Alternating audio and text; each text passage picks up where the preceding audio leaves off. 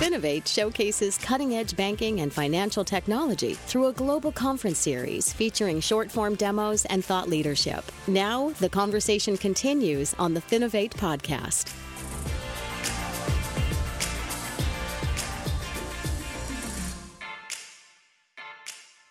Hey, and welcome to another episode of the Finovate podcast. Joining me today, we have David Davies, the founder and CEO of Ag Unity. It's one of those types of fintech plays we all love to hear about because it's something that makes you feel really good. There's also a really strong business sense behind what they're doing. David, thank you so much for joining me today. Thank you, Greg. So, uh, to start, it'd be great to just get a high level overview of Ag Unity and what you guys are working on as a little bit of background information for the rest of the episode. Yeah, sure. Like uh, Ag Unity, we essentially take low cost smartphones, you know, phones that cost about $50, and we transform it into a relevant and useful tool for the very lowest income farmers in the world in places like Papua New Guinea and Ethiopia. And to do that, we we change the phone up, we tweak the phone operating system, we give it a new an interface that's relevant for people that have probably most of our farmers have never owned a phone before and have relatively low literacy so it's all big shapes and symbols. We make the phones work where there's lack of communication so they work in offline most of the time. And we give them a digital identity and record all the transactions on the blockchain. So we essentially improve trust and cooperation between small groups of farmers and let them interact with their buyers and suppliers a lot better Excellent. I mean, it's a really ambitious project. And I think one of the things that'd be helpful as people start to wrap their heads around is taking a step back and setting the stage. Can you give us some background on the challenges that those types of farmers that you're working with are facing? I mean, I think this is a really difficult reality to understand if you're coming from a background like most of our listeners in the US. But what's the situation on the ground that a lot of them are facing?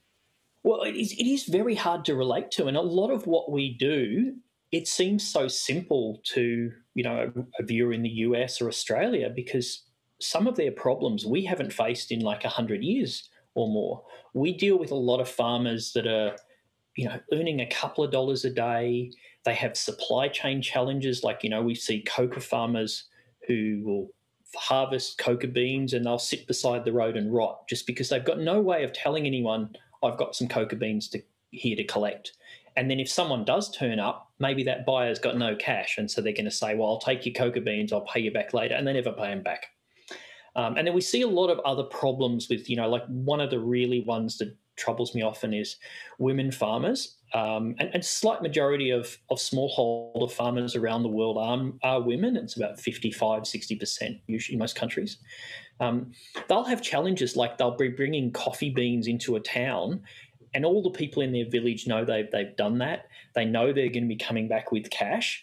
And if they don't get robbed on the way home, they turn back up at the village and you know half the village turns up wanting to borrow money or get some money from this or the husband turns up and wants to have a party and the money's gone so some of the th- simple things we do is just let farmers be able to hand over crops get a secure record of what they've done and because they've got a secure record, they don't need to get cash on the spot. They can get paid later. They can get money transferred into a bank account, and we stop the wastage. So in in industries like cocoa, um, we see farmers get quite remarkable income increases just by reducing wastage. And then we we also solve this secondary problem of bringing cash home, which usually doesn't last very long. It, whether it's women, women or men, it tends to get spent in a couple of days. So if they have to save up for say, you know, school fees or if they want to buy, say, a solar lighting kit, it's really hard for them to do that because, you know, in the small village, nobody's selling a solar kit. They have to like travel to a city to get it. Um, and all these challenges, you know, as I, as I started the conversation, the, the sentence with, these are things we haven't faced in Australia in a long time. And so most of the technology out there um, for small farmers tends to address things that um, we see as problems, not what the real problems are for the farmers, which is trust, basic supply chain movement, um, being able to get things like, you know, they have no access to eBay, they don't have credit cards, they don't have bank accounts. So how do they even order a solar kit or a, a cook stove or something like that? And and that's what Ag Unity is designed to do: be the platform that just bring gives them all the services that we take for granted. Absolutely. And I think, you know, I, I, would say to people out there that in preparation for this episode, I actually did a little bit of background research. There are a lot of different resources available online that can really speak to the challenges facing this community. And I would encourage anybody who's interested to, I mean, it, it, honestly, a 10 second Google search will pull up a lot that'll really help you understand the magnitude of the problem. Now, one piece that you, you kind of briefly mentioned that I really want to dive into a little bit is this idea of a verifiable digital identity because i think that's another really crucial piece that you know we, we know blockchain can provide this we've seen you know people playing around in this field before but why is that such a crucial element uh, to achieve in, in the areas where you guys are active Oh, I can give a really good example of that. The primary, I mean, there's a lot of reasons for digital identity, but the primary one is to make that farmer credit worthy. Um, one of the things we frequently see if farmers get into trouble, you know, the cow dies or something like that, if they can borrow money at all, it's going to be at something like 30 to 50% from a reputable organization. And usually that's not available. So usually they're borrowing money from really dodgy sources. And USAID, we had a very interesting conversation with USAID about four or five years ago, whereas USAID had found that this is the primary and I mean that really seriously, it's the primary source of human trafficking is the credit, like the loan shark business, because the loan sharks know the farmer's never going to pay for it. And what they're really doing is um, setting that farmer up so the daughter gets sold into slavery. So, one of the most important things we do with the digital identity is we re- give the farmer an identity, we record that that farmer is bringing in coca beans every month. Suddenly, if something goes wrong, that farmer can get a loan from a normal bank at a, at a reasonable rate that they can repay. And this is one of the things that's driving deforestation because as these farmers get into trouble, they lose their land. A palm oil company comes and buys it up. And instead of having like a nice, diverse, regenerative farms, you end up with a, a palm oil plantation that's taken over all the land. So not only does this very important to the farmers, it's very important to the um, world environment and um, deforestation and, and keeping the farming in these areas to be diverse and supportive of local communities. We all these things play a very important interconnected role. Yeah, no, it's true. I mean, it's such a massive element and something that I think a lot of us take for granted. And one of the really crucial pieces that I just want to highlight, you know, you're talking again about a group of people who, in some cases, are illiterate, but still able to have a digital identity that can work for them and go out and and and do this for them, which I think is is massive. So, you know, this is a, a real game changer for a lot of people, and, and not just those individuals, as you point out. This is something which can really elevate the human condition across the globe. And of course, the way the environment works, all these pieces are all, all tied into this, which is why it's so ambitious. And I think, you know, there's probably a question that's on the tip of a lot of people's minds right now, which is how can I help? And I think I, I certainly know a lot of people in the fintech space who love hearing about these types of situations, these types of technologies, and then end up not necessarily knowing what they can do about it on a personal level so what can they do about it? What types of things are you looking for at the moment uh, for people who are interested in engaging?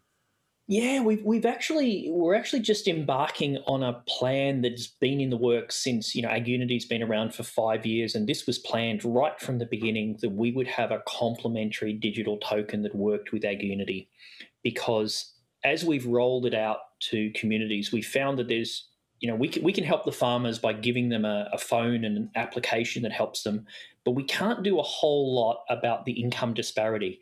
And using a good example of that, when you buy a cup of coffee in US or Australia and you're paying $3 for that cup of coffee, the farmer that grew your coffee is getting the smallest share of the whole supply chain. They're getting about seven cents of that cup of coffee.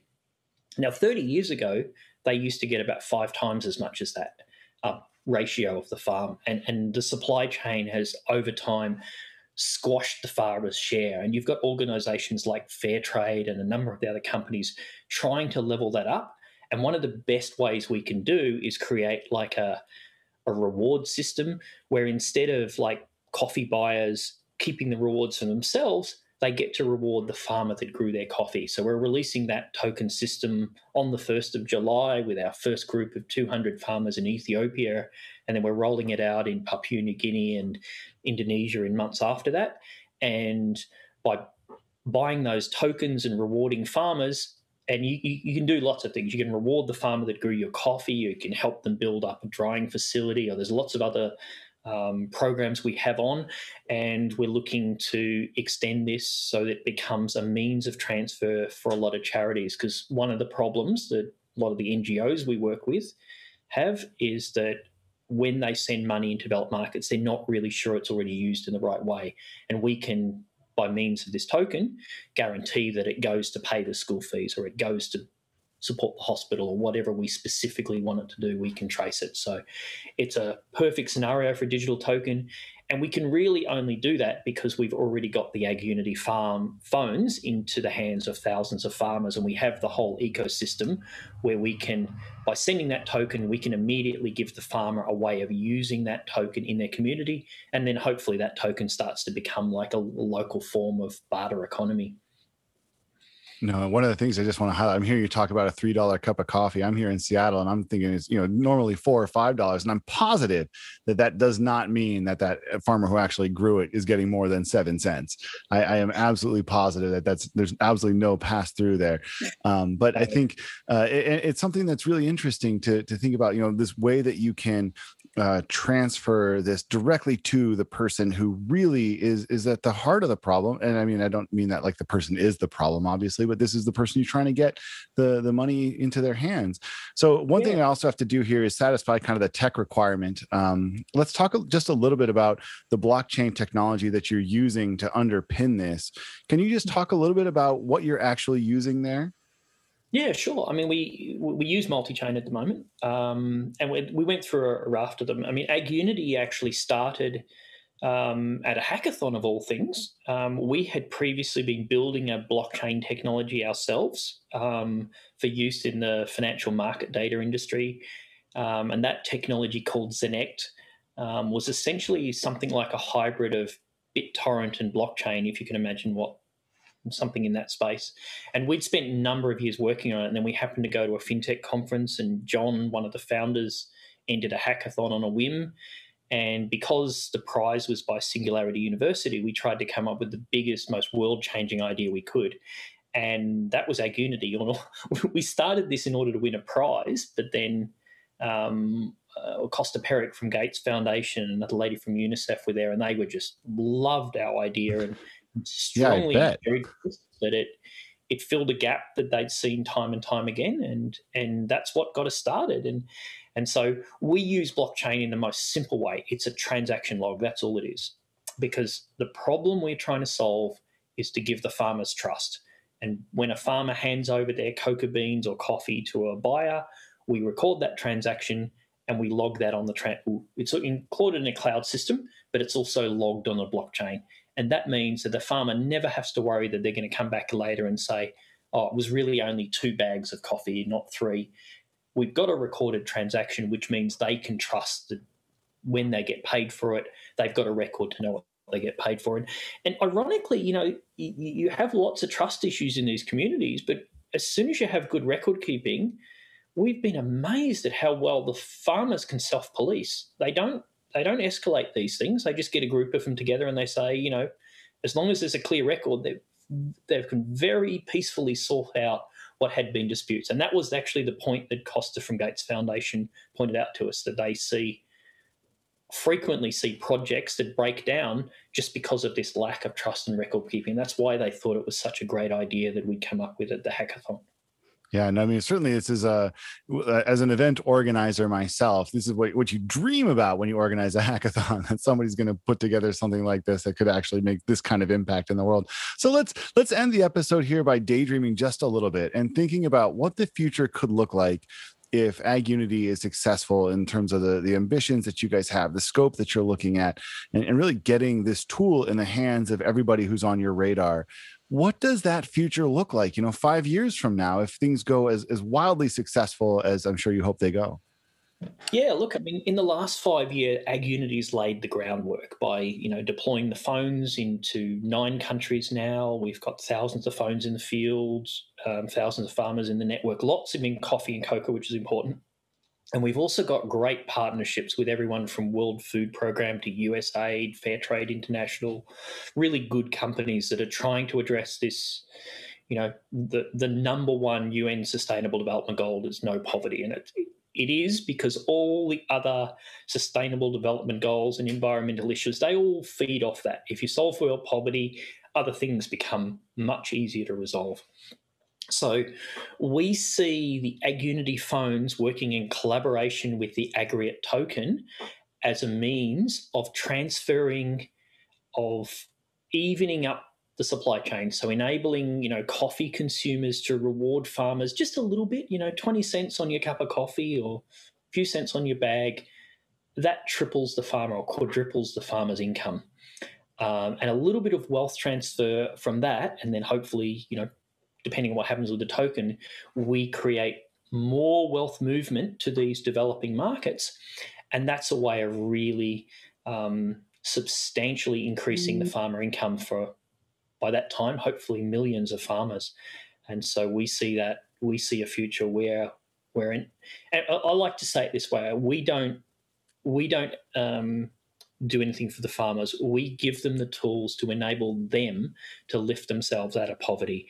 And Ag Unity and Agriate working in comparison with that, we believe we can do that on a very large scale.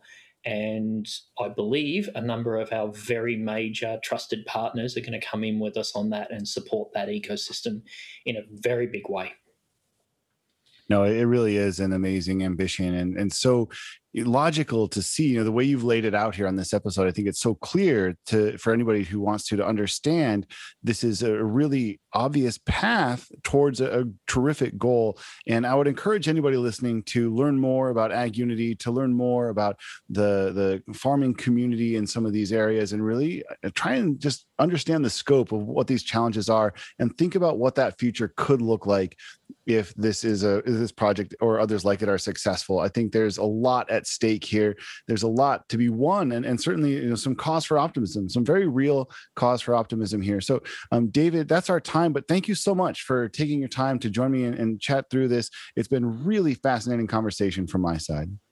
Well, thank you very much for having us, Greg. We greatly appreciate these opportunities to um, just share the world about the, the work we're doing because we're we're very, very proud of, of what we've achieved so far, but we're looking at a, a much big, much bigger, brighter future um, coming up in the, yeah, that we're heading into. So thank you very much. Yeah, my pleasure.